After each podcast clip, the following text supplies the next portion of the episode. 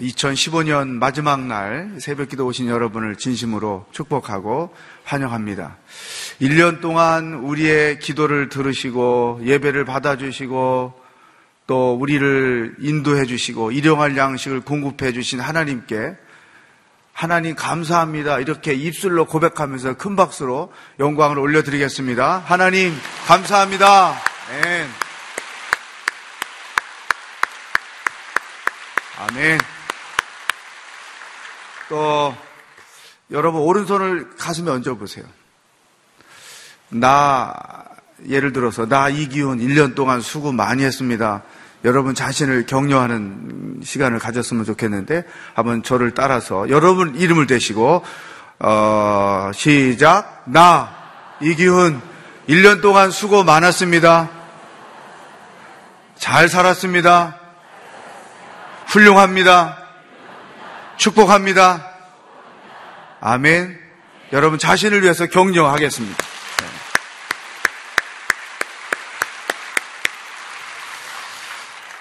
예수님을 바로 보여주는 사람들, 이런 타이틀이 이제 우리 온누리교회가 나아갈 또한 한 해의 큰 목표가 되는데, 저는 저 주제를 보고 이런 생각을 했습니다. 그동안에 우리가 예수님을 바로 못 보여주었구나, 혹은 예수님을 안 보여주고 살았구나.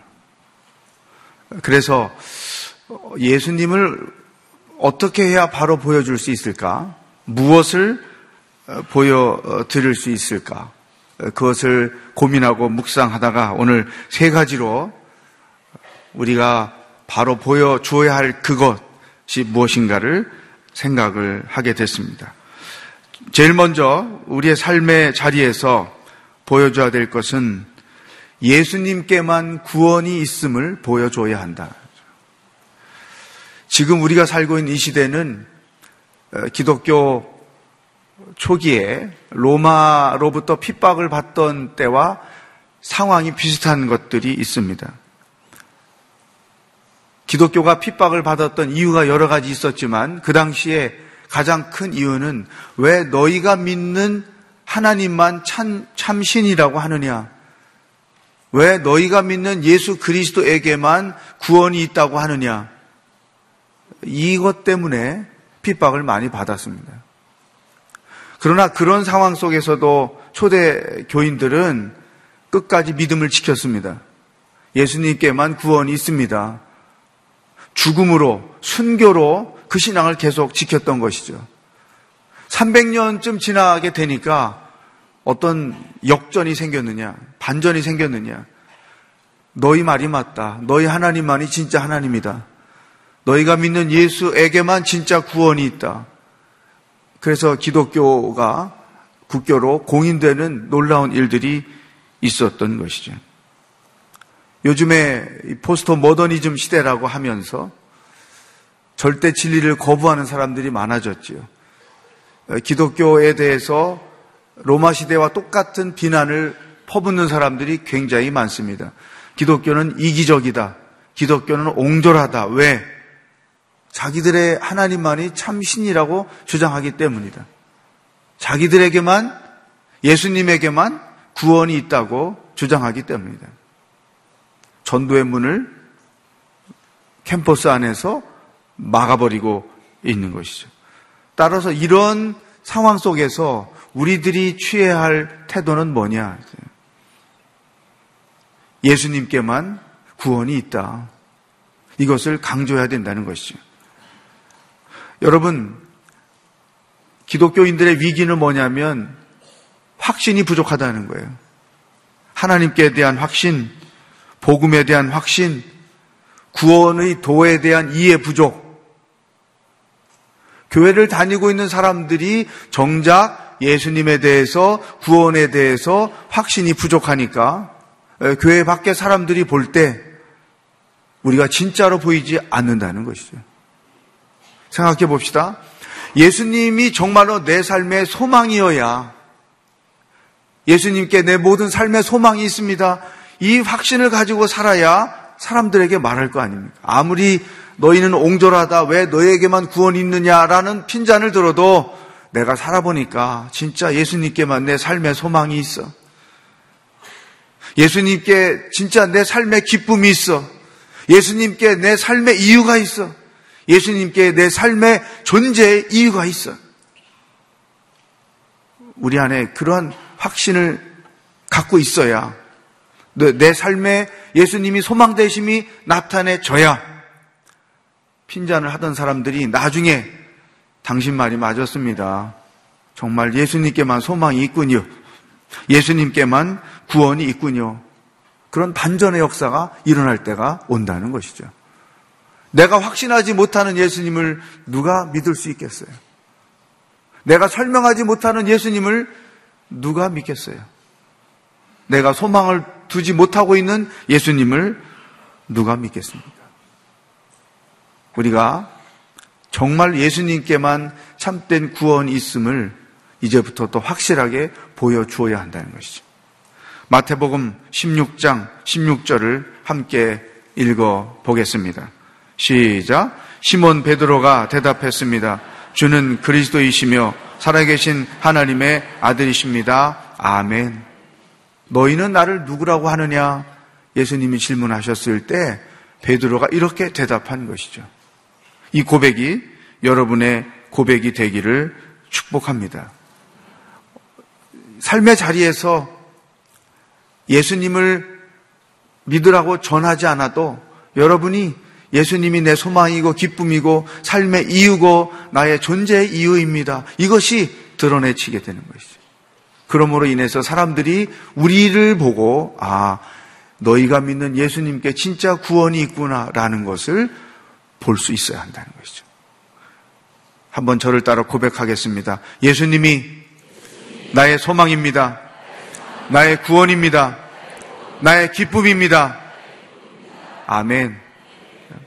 두 번째 우리가 보여줘야 될 것은 복음을 삶으로 보여줘야 한다는 것입니다. 사도행전 11장 23절로 26절을 함께 읽어보겠습니다. 시작! 바나바는 안디옥에 도착해 하나님의 은혜가 내린 것을 보고 기뻐하며 온 마음을 다해 주께 끝까지 충성하라고 그들 모두를 격려했습니다. 그는 착하고 성령과 믿음이 충만한 사람이었기 때문에 수많은 사람들이 주께 나오게 됐습니다. 그리고 바나바는 사울을 찾으러 다소로 가서 그를 만나 안디옥으로 데리고 왔습니다. 그리하여 바나바와 바울은 1년 내내 그곳 교회에 머물면서 많은 사람들을 가르쳤습니다. 그리고 안디옥에서 제자들은 처음으로 그리스도의 사람이라고 불리게 됐습니다. 아멘. 안디옥 교회는 어떻게 해서 그리스도인들이라고 불려졌을까? 약간 아이러니한 거예요. 왜냐하면 우리를 보고 그리스도인이라고 이름을 붙인 것은 우리가 아니라 교회 밖의 사람들이라는 거죠. 저 사람들을 뭐라고 불러줄까? 그리스도인이라고 불러주자. 도대체 그 교회 성도들은 어떻게 신앙생활을 했길래 교회 밖의 사람들로부터 그러한 칭호를 받을 수가 있었을까? 그 답을 바나바에게서 찾을 수가 있습니다. 24절에 보니까 그는 착하고 성령과 믿음이 충만한 사람이었기 때문에 수많은 사람들이 주께 나오게 됐습니다. 복음을 삶으로 보여줬다는 것이죠. 안디옥 교회 성도들은 복음을 삶으로 보여줬다는 것이죠. 그들에게 분명한 신앙이 있었습니다. 예수님께만 구원이 있다는 확신이 있었습니다. 그들의 삶에는 신앙인으로서의 인격이 있었습니다. 성숙한 인격이 있었다는 것이죠. 그리고 자기들과 다르게 사는 삶의 내용이 있었다는 거예요. 똑같이 술 먹고 지내다가 이 사람이 교회를 가더니 아, 나 이제부터 술 안 먹는다고. 술이 인생의 전부가 아니야. 술이 내 스트레스를 풀어주는 게 아니야. 몸만 망치지. 왜 저러지 저 사람? 같은 행위를 같이 하면서 살다가 어느 날부터 예수를 믿는다고 하더니, 교회를 다닌다고 하더니 점점점 자기들과 다른 모습으로 살아가는 거죠. 거룩하다는 말은 우리의 신분이 예수님의 보혈로 인하여 깨끗하게 되었다는 것 외에 세상 사람들과 다르게 삶, 다르게 생각함, 다르게 판단하는 것, 다르게 행동하는 것을 의미하는 것이죠. 우리가 세상 속에 있지만, 세상 사람들과 함께 살지만 그들과 구별되게 사는 것, 그것이 거룩이라는 뜻입니다. 근데 사실 오늘날 우리 한국 사회에서 보면 우리 기독교인들, 교회 다니는 사람들이 그렇게 인정을 못 받아요. 왜 그럴까? 제가 생각해 보니까 삶에서 복음이 보이지 않는다는 것이죠. 안 믿는 사람들이 교인들을 미워하는 몇 가지 그 이유가 있는데, 하나는 말만 잘한다. 내가 생각해도 말을 잘해요, 우리 교인들이. 또 굉장히 이기적이다. 또 사람을 무시한다는 거죠. 교회 안 다닌다고, 기독교인 아니라고 무시한다는 거죠. 또 한 가지 더 재미난 이유, 교회 다니는 사람들 잘 먹어. 우리가 순모임 할 때도 먹고, 사역 모임 할 때도 먹고, 제가 봐도 잘 먹어요, 우리가.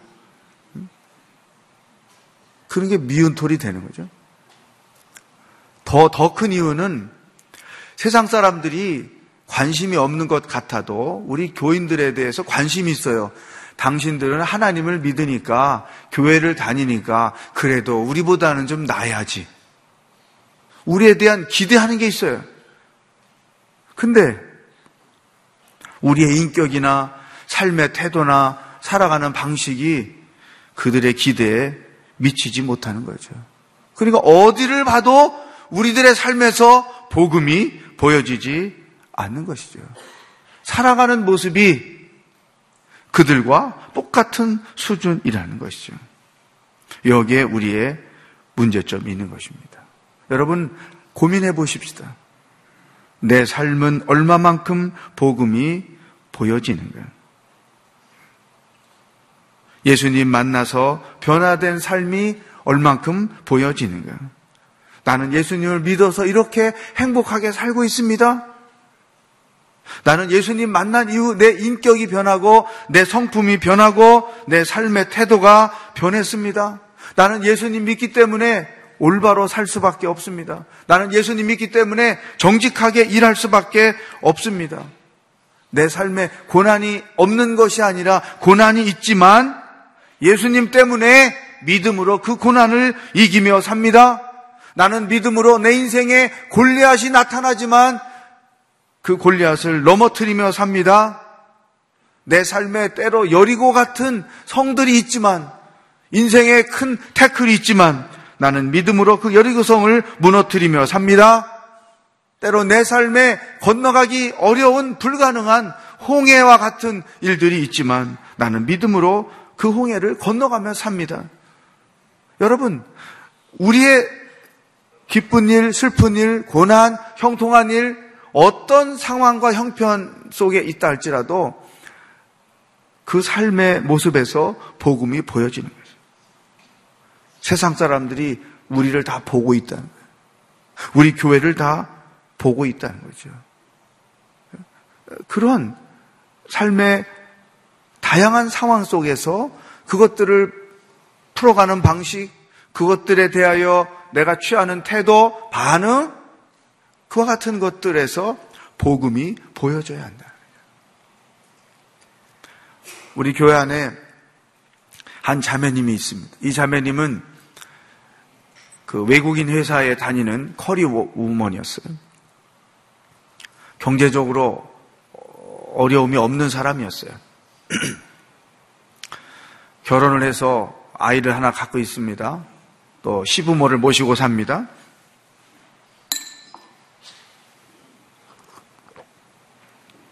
몸이 허약합니다. 모든 조건을 다 갖췄는데 삶이 불행해요. 그래서 그 자매님을 처음 보면 불행이라고 얼굴에 이마에 써 있는 거죠. 회사에서 근무하다가 1년에 몇 차례씩 응급실에 실려갑니다. 사람들이 위로해요. 이렇게 살던 자매님이 예수님을 알게 됐어요. 서빙고 교회에 나오기 시작했어요. 예수님을 만났습니다.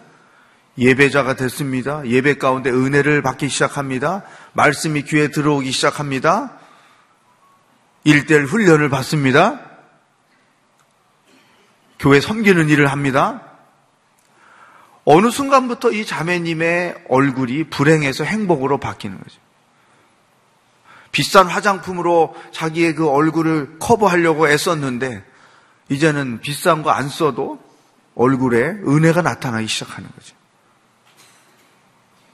직장에서 사람들이 물어봅니다. 요새 좋은 일 있냐고. 나 교회 다닌다고. 예수님 믿는다고.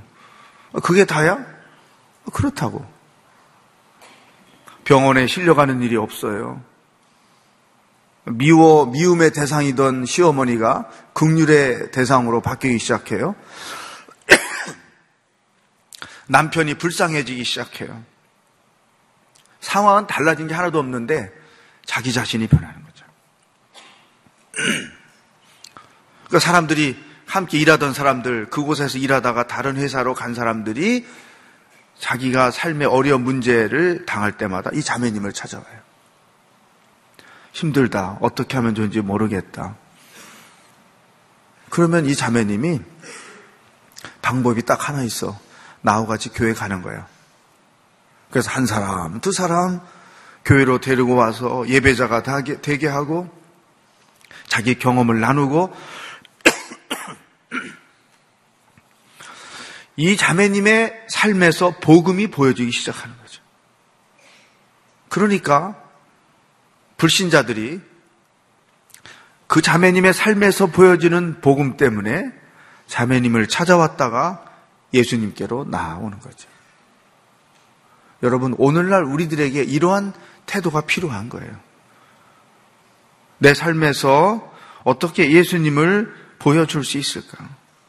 내가 어느 위치에 있든지, 내가 CO면 CO, 중간 간부면 간부, 직장인이면 직장인, 사업을 하는 분이면 사업하는 분, 그 자리 위치에서 내가 하는 업무지만 그 업무 처리하는 과정 속에서 복음이 보여져야 된다는 거죠.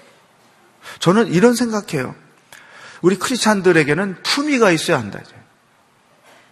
예수님이 허름한 옷을 입고 많은 사람들에게 둘러싸이고 때로는 반대하는 바리새인들이나 대제사장들, 레위 사람들, 사두개파 사람들 이런 사람들로부터 공격당하고 인격적 모독을 당하고 핍박을 당하고 그랬지만 시종일관 예수님께 보여지는 게 뭐냐면 품이에요, 품이.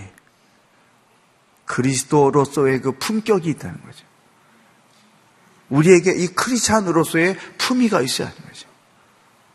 어려운 일을 당하고 억울한 일을 당하고 속상한 일을 당하고 손해보는 일을 당하고 어떤 위기를 당하고 고난을 당하고 다양한 상황들이 내게 닥쳐온다 해도 크리스찬으로서 보여줘야 할 품이 이게 내게 있어야 한다는 거죠. 생각해 보십시다. 나는 품이 있는 크리스찬인가? 싸구려 냄새를 내는 크리스찬인가? 우리의 삶에서 복음이 보여지는 자들은 크리스찬으로서의 품위가 있는 거예요. 이 품위는 세상 사람들이 우리에게 주는 게 아니에요. 우리들 스스로가 만드는 것이죠. 그동안은 사실 우리들 스스로가 그 품격을 떨어뜨렸어요. 왜? 삶으로 복음을 살아내지 않았기 때문에, 삶으로 하나님의 말씀을 살아내지 않았기 때문에. 제가 자랑일 것 같아서 굉장히 머뭇거려지는데 한번 얘기해도 될까요?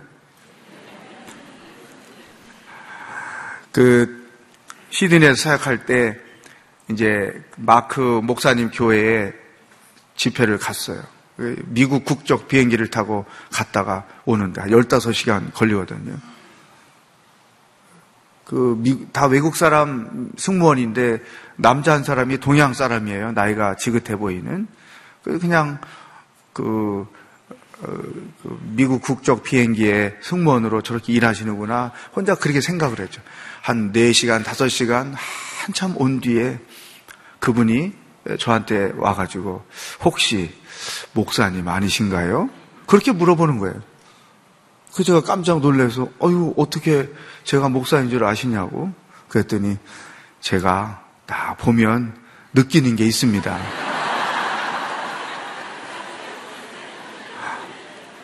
저는 혼자 속으로 나를 목사로 알아주다니 혼자 기쁨이 있는 거죠. 한 비행기에서 뭐 할 게 있습니까? 주는 거 먹고 고맙습니다 얘기하고 영화도 보고 음악도 듣고 책도 보고 이게 다인데 알아봐 주는 거죠. 품이에요.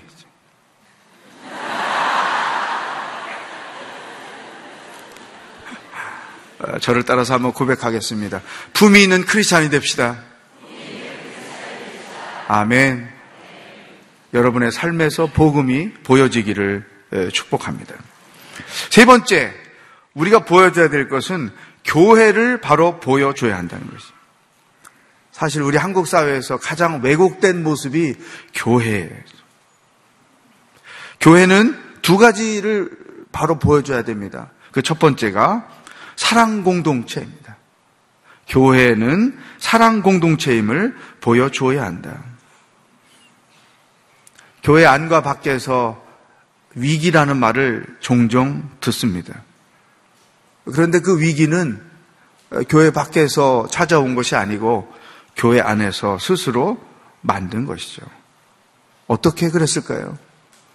교회가 세상 집단과 다를 게 없는 모습이라는 거죠. 세상에 있는 문제들이 교회 안에 다 있다는 거죠. 여러 가지 이유로 갈등하고 심지어 법정 시비를 걸고 교회가 싸움을 하는 거죠. 이런 모습 때문에 교회가 참모습이 가려지고 왜곡되어져 보여진다는 것이죠. 한국 교회 안에 보면 건강한 교회, 성숙한 교회 굉장히 많습니다. 존경스러운 교회 많습니다. 그런데 몇몇 큰 교회들의 실수 때문에 모든 교회가 다 그런 줄 알고 오해를 하고 있다는 것이죠. 우리 교회는 큰 교회에 속하는 그러한 교회죠. 저는 그런 생각을 해요. 하나님이 오늘의 교회를 왜 크게 만드셨을까? 그 이유는 한 가지예요. 더 크게 하나님께 영광을 돌려라. 세상을 위해서 더 큰 일을 해라. 부자로 사시는 분들, 왜 하나님이 많은 돈을 맡겼을까? 너 혼자 배불리 먹고 편안하게 살라고 맡겼느냐? 아니라는 거죠. 그걸 가지고 더 많은 일을 해라. 교회도 마찬가지라는 것이죠. 우리 오늘의 교회가 좋은 교회가 되어야 할 이유가 여기 있는 거예요. 하나님께서 이렇게 좋은 시설, 편안하고 세련된 예배, 편리한 많은 것들, 왜 우리에게 이런 축복을 주셨느냐? 우리만 누리고 우리만 행복하게 믿음 생활하라고 주신 것이 절대 아니다. 여기가 좋사오니 초막 셋을 짓고 베드로처럼 그렇게 생각하고 살라고 주신 게 아니다. 세상을 섬겨라.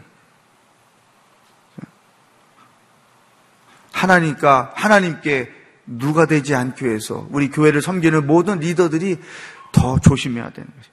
전도의 문이 닫혀지지 않도록 더 조심해야 되는 것이죠. 어떤 교회가 될까? 요한복음 13장 34절, 35절을 읽어보겠습니다. 시작! 내가 너희에게 새 계명을 준다. 서로 사랑하라. 내가 너희를 사랑한 것 같이 너희도 서로 사랑하라. 너희가 서로 사랑하면 이로써 모든 사람들이 너희가 내 제자임을 알게 될 것이다. 아멘. 이 말씀을 읽어보면 교회 안에서 우리들끼리만 잘 행복하게 살아도 전도가 될 수 있다는 거예요. 우리 교회가 사랑 공동체가 되기만 해도 전도의 문이 확 열려질 수 있다는 거죠. 따라서 교회는 하나님의 사랑으로 만들어진 공동체라는 것을 세상 사람들에게 보여줄 수 있어야 합니다. 지난 여름에 3부 성가대와 함께 제가 초대를 받아서 몽골 아우리치를 갔습니다. 뭐 서로 잘 모르잖아요. 저는 제 3자의 입장에서 며칠 동안 그분들이 사역하는 것을 보았어요. 노래만 하러 찬양만 하러 간 게 아니더라고요. 온갖 프로그램들을 다 준비해서 찬양할 때 찬양하고 섬겨야 될 때 섬기고 일사불란하게 하루 종일 계획된 프로그램을 소화해 가는 것을 보았어요. 근데 제가 그들의 사역, 그들의 섬김 속에서 천국을 보았어요. 그래서 그런 시를 써가지고 나중에 아우리치를 갔다 와서 성가대원들에게 선물로 주었어요. 나는 천국을 보았다. 그들이 함께 부르는 노래 속에서, 사역을 즐기는 기쁨 속에서, 열려진 주머니 속에서, 함께 어우러져 연합하는 모습 속에서. 저한테 설명을 하는데, 이 물건은 어느 분이 도네이션, 이 물건은 어느 분이 도네이션. 돈 주고 산 건 거의 없어요. 다 그 사역에 필요한 물건들이 아우리치에 참석하지 못하는 분들이 다 도네이션해서 가져온 거예요. 근데 가만히 보니까 삼부 성가대 사람들이 주머니가 다 열려 있는 거예요. 주님을 위해서, 성가대를 위해서. 그들에게 천국이 있었다는 것이죠. 자랑스러운 성가대, 자랑스러운 온누리교회 교인. 제 마음에 목사의 한 사람으로서 그런 생각이 막 드는 것이죠. 제가 1대1 위원회를 섬기고 있는데 우리 1대1 위원회 분들에게 종종 그런 강조를 합니다. 온누리교회 모든 사역 가운데 가장 성숙한 그룹이 되어야 합니다. 왜냐하면 예수님의 제자로 훈련을 하는 그룹인데 이 그룹에 불협화음이 생기거나 여기에 연합에 어려움이 있거나 그러면 안 된다고.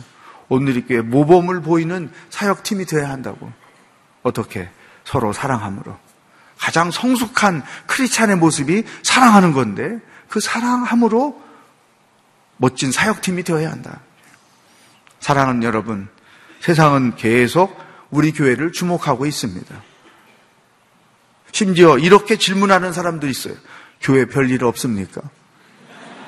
뭔 교회 일이 생겨야 되는데 안 생기는 생각을 가지고 질문을 그렇게 하는 거예요. 우리 교회 평강 가운데 있습니다. 은혜 가운데 있습니다. 주목하고 있다는 거예요. 교회도 우리를 주목하고 세상 사람들도 주목하고 있다는 거예요. 이런 가운데 우리가 사랑 공동체임을 보여야 한다. 마지막, 교회는 섬긴 공동체임을 보여줘야 한다. 교회가 사랑 공동체라고 해서 우리들끼리만 행복하게 살고 우리들만의 세상을 만들어서는 아닌, 주님의 뜻이 아닌 것이죠. 교회는 세상을 위한 교회가 되어야 하는 거죠. 교회가 세상의 아픔, 고통을 외면하면 언젠가 세상으로부터 교회가 외면을 당할 수 있다는 거죠. 교회가 설 자리를 잃어버릴 수가 있다. 우리 개화기 역사 때부터 보면 그래도 교회가 한국 사회에서 해야 될 역할을 해왔기 때문에 오늘날 이만큼 하나님이 축복하셔서 부흥할 수 있었다고 생각합니다. 이제는 사회의 약자들, 소외계층의 사람들, 사회에 직면하고 있는 문제들을 우리가 하나씩 품고 풀어가면서 섬기는 그러한 교회로 자리매김을 해야 된다. 왜냐하면 마태복음 25장에 보면 예수님의 그 마지막 심판에 대한 비유가 있는데 거기에서 오른편에 서는 사람들, 왼편에 서는 사람들, 양의 사람들, 염소의 사람들, 그것을 구분하시면서 이런 말씀을 하세요. 예수님이 그들에 대해서 행위를 심판하시는데 내가 헐벗었을 때 먹을 것을 주었고 입을 것을 주었고 이런 그 섬긴 이야기들을 쭉 합니다. 그러니까 오른편에 섰던 사람들이 언제 우리가 예수님을 그렇게 섬겼냐고, 그런 적이 없다고 이렇게 말할 때 예수께서 이런 대답을 하셨어요. 마태복음 25장 40절 시작. 왕이 대답할 것이다. 내가 진실로 너에게 말한다. 무엇이든 너희가 여기 있는 내 형제들 중 가장 보잘것없는 사람에게 한 것이 곧 내게 한 것이다. 아멘. 가장 보잘것없는 자들에게 한 것이 예수님께 한 것이다. 반대로 왼편에 있는 사람들도 언제 우리가 그런 기회가 있었냐고 반론을 했더니 45절 시작. 왕이 대답할 것이다. 내가 진실로 너에게 말한다. 무엇이든 너희가 여기 있는 사람들 중 가장 보잘것없는 사람에게 하지 않은 것이 곧 내게 하지 않은 것이다. 여러분, 여기 가장 보잘것없는 사람들이 누구입니까? 우리 교회가 섬겨야 될 우리 한국 사회에 있는 보잘것없는 사람들인 것이죠. 교회가 그들을 외면하면, 교회가 우리들만의 세상으로 만들어져 가면 그때부터 교회는 죽는 것이죠. 이제부터는 더 우리가 적극적으로 세상을 섬기는 교회가 되어야 합니다. 그래야지 교회가 하는 말을 세상 사람들이 귀담아 듣는 거죠. 사회가 어려움을 당할 때마다 교회가 세상을 향하여 소리를 낼 때 그들이 생명의 소리로 듣고 나올 수 있다는 것이죠. 교회가 세상을 섬기는 공동체가 되어야만 그들이 볼 때 가보고 싶은 곳, 가야 할 곳 되는 것이고, 또 우리는 우리들 스스로 자랑스러워하는 교회, 자랑할 것이 있는 교회, 그래서 와보라고, 우리 교회는 다르다고, 우리 교회는 정말 당신에게 생명이 될 수 있다고 만들어져 갈 수 있다는 것이죠. 예수님이 그렇게 사셨던 것처럼 저는 영상을 계속 보면서 빚진 자의 마음이 계속 살아나고 있는 거죠. 여기서 멈춰서는 안 된다.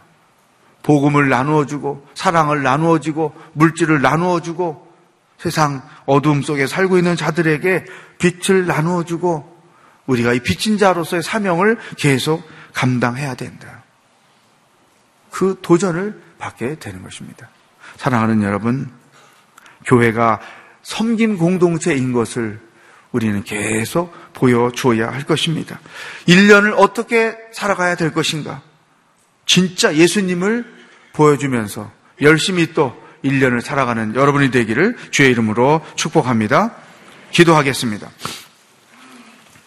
살아계신 하나님 아버지, 예수님께만 구원이 있음을 우리들의 삶을 통하여 보여주며 살겠습니다. 내 삶에서 복음이 보여지기를 소망합니다. 말씀을 살아내는 성숙한 신앙인들의 삶이 되게 하여 주시옵소서. 예수님의 이름으로 기도하옵나이다. 아멘.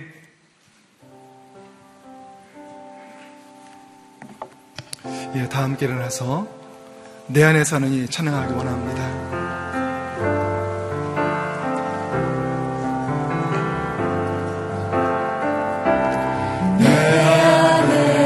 사는 이 예수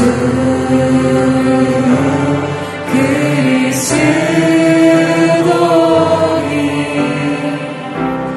나의 주들로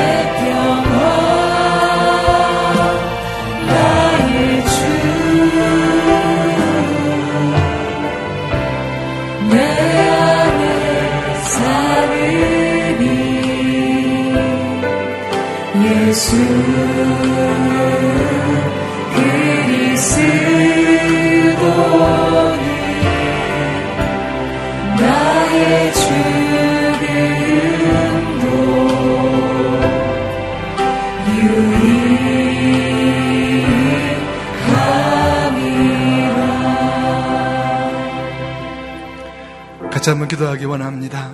하나님, 복음의 확신을 갖고 살기 원합니다. 오직 예수님께만 구원이 있다고 선포하며 살기를 원합니다. 오직 우리의 소망을 주님께만 두기를 원합니다. 내 삶의 소망이, 내 삶의 기쁨이, 내 삶의 이유가 주님이 됐으면 좋겠습니다. 주님, 그 복음을 삶으로 보여주기 원합니다. 안디옥계의 교인들처럼 우리 또한 이제 세상에서 그리스도인이라 칭함받는, 존경받는, 사랑받는 그런 교회와 교인 되길 원합니다. 예수님을 바로 보여주는 사람 되길 원합니다. 예수님을 바로 보여주는 교회가 되기를 원합니다. 같이 한번 기도하겠습니다. 하나님, 복음의 확신을 갖고 살게 하여 주시옵소서. 복음을 우리의 삶으로 보여주는 우리가 되기를 원합니다. 안디옥계의 교인들처럼 그리스도인으로 칭함받는 저희들 되게 하여 주시옵소서. 오직 주님께 소망을 들고 주님만 바라보고 주님 의지하고 우리 삶의 기쁨이 되고 우리 삶의 소망이 되고 우리 삶의 모든 이유가 예수 그리스도 주님이 됐으면 좋겠습니다. 주님 붙들어 주시옵소서. 은혜 베풀어 주옵소서. 주님을 닮아가는 우리가 되길 원합니다. 주님의 삶을 본받는 우리가 되길 원합니다. 주님이 그렇게 사셨던 것처럼, 주님이 그렇게 섬겼던 것처럼 우리 또한 주님처럼 살기를 원합니다. 주님, 구원받는 삶을 세상에 보여주는 우리가 되기를 원합니다. 주님, 예수님을 바로 보여주는 우리가 되기를 원하며 예수님 바로 보여주는 오늘의 교회가 되기를 원하오니 주님 축복하여 주옵소서. 오늘의 교회 위에, 오늘의 모든 성도님들 위에 하나님의 성령으로 기름 부어 주시옵소서. 예수님을 바로 보여줄 수 있는 그 삶을 드러낼 수 있는 우리의 삶을 통해 예수님의 삶이 보여질 수 있도록, 우리들의 삶을 통해 예수님의 삶이 증거될 수 있도록, 우리의 삶을 통해 예수님의 삶이 세상 가운데 감동 감화로 이어질 수 있도록 주여 우리들을 붙들어 주시고 축복하여 주시옵소서. 할렐루야. 주님을 찬양합니다. 한 번 더 기도할 때 오늘의 교회 위에 기도하면 좋겠습니다. 하나님, 오늘의 교회가 예수님을 바로 보여주는 교회가 되었으면 좋겠습니다. 또 한 번 기도할 때 우리들을 위해 기도하면 좋겠습니다. 바로 우리가 예수님을 바로 보여주는 사람이 되기를 원합니다. 주님, 더 이상 이 땅의 교회가 세상에 욕먹는 교회가 되지 않게 하여 주시옵소서. 세상에 칭찬 듣게 하시고 우리들을 바라보고 세상에 많은 사람들이 추구하는 영혼들이 교회로 나올 수 있도록 주님 축복하여 주시옵소서. 같이 한번 동성으로 기도하겠습니다. 하나님, 오늘의 교회를 축복하여 주옵소서. 오늘의 교회 교인들을 축복하여 주옵소서. 주님, 세상을 섬기는 교회가 되게 하여 주옵소서. 낮은 곳 더 낮은 곳으로 나아가는데 갈등이 없는 교회와 교인들을 되게 하여 주옵소서. 우리들의 삶이, 이 땅의 교회의 삶이 달라지길 원합니다. 변화되길 원합니다. 주님만 바라보고 주님만 의지하고 주님을 증가하는 그런 사람들, 그런 교회들, 그런 크리스찬들 되기를 원합니다. 주님, 더 이상 능력 없는 크리스천으로 살지 않게 하여 주옵소서. 거룩과 성별로 나아가 구별된 삶을 살게 하여 주옵소서. 세상과는 구별된, 소망이 다른, 이유가 다른, 삶의 이유가 다른 우리가 되기를 원합니다. 주님, 주님을 사랑하기에, 주님을 바라보기에, 주님을 증거하는 일이 너무나 기쁘고 즐겁기에 세상 어떤 것도 거절할 수 있는 나의 모든 것으로 세상을 섬길 수 있고 하나님 섬길 수 있고 주님, 그렇게 나아갈 수 있도록 붙들어 주시옵소서. 특별히 오늘의 교회 위에 기름 부어주옵소서. 이 일을 위해서 낮은 곳 섬기라고 예수님을 바라 보여주라고 다시 한번 오늘의 교회에 기름 부어주셨사오니 주여 그렇게 살게 하여 주옵소서. 주님, 이제 주님을 보여주는 그런 교회가 되게 하시고 주님을 바로 보여주는 사람을 되게 하시고 주님을 바로 보여주는 우리의 삶이 될 수 있도록 주님 도와주시옵소서. 축복하여 주옵소서. 은혜를 더하여 주옵소서. 할렐루야. 주님을 찬양합니다. 우리 한 가지만 더 기도하겠습니다. 오늘 한 해의 마지막 날입니다. 주님, 감사함으로 마무리되기를 원합니다. 주님, 주의 이름 부르며 이 한 해를 마무리하기를 원합니다. 질병이 있는 분들, 모든 질병이 다 낫고 회복되기를 원합니다. 사업 문제로 고민하는 분들, 그 사업의 모든 문제가 해결되는 주님, 이 시간 되기를 원합니다.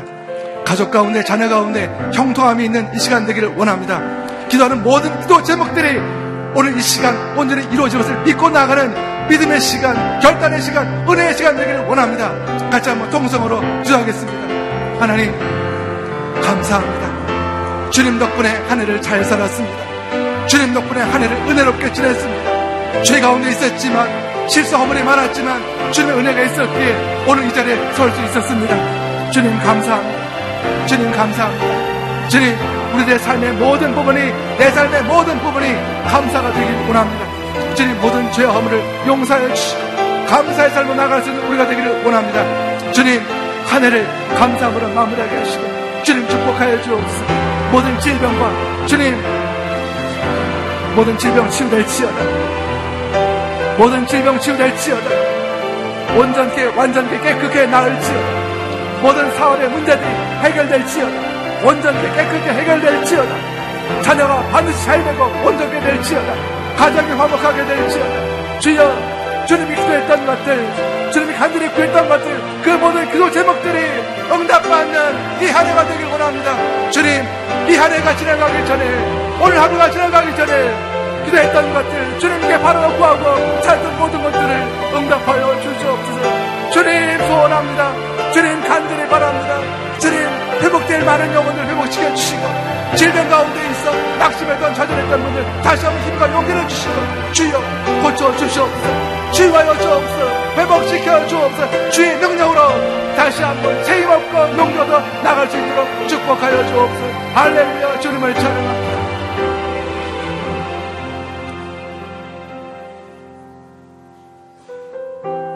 하나님 감사합니다. 돌아보니 은혜였습니다.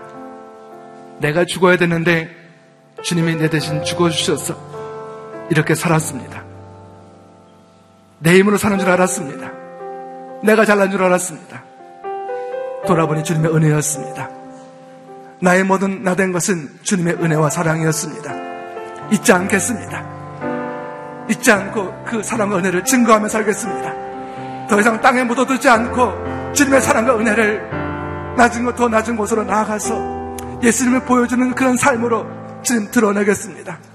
주님, 앉아있지 않게 해주옵소서. 누워있지 않게 해주옵소서. 일어나 빛을 발하는 오늘의 교회와 성도들 되게 하여 주옵소서. 더 이상 좌절하는 일이 없게 해주옵소서. 낭만한 일로 넘어지지 않게 해주옵소서. 계시의 힘과 능력과 용기를 주시옵소서. 올 한 해 감사함으로 잘 마무리하게 하시고 2016년 더욱더 낮은 곳으로 나갈 수 있는 우리가 되게 하시며, 이젠 우리들의 삶으로, 존재 이유로 예수님을 바로 보여주는 우리 자신들 되게 하여 주시옵소서. 주님을 찬양합니다. 홀로 영광 받아 주시옵소서. 이제는 우리 주 예수 그리스도의 은혜와 하나님 아버지의 극진하신 사랑하심과 성령의 감화감동 교통하는 역사가 예수님을 바로 보여주는 삶을 살기로 오직 하나님께 감사하며 이 땅을 섬기는 낮은 건 더 낮은 곳으로 가는데 갈등이 없이 아멘하고 나가기로 결단하는 하나님 백성들 한 분 한 분 위에, 이 나라 이 민족 위에, 교회 위에, 성교사님들과 그 사역 위에 이제로부터 영원까지 항상 함께 하시기를 간절히 축원하옵나이다. 아멘.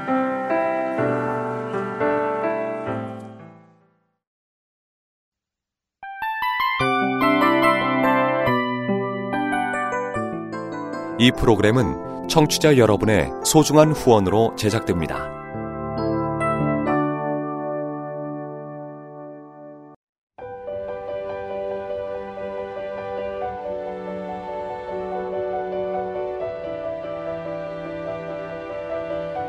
세상에는 수많은 교회들이 있지만 더 깊이 있는 말씀 강해를 찾기 위해 크기로만 교회를 선정하지 않습니다. 보다 좋은 영적 콘텐츠를 더 많이 나누기 위해 방송비를 받지 않습니다. 1년 365일 복음만 전하고 싶어서 우리는 광고를 하지 않습니다. 온누리의 복음을 땅끝까지 CGN TV와 함께 땅끝 선교사가 되어주세요.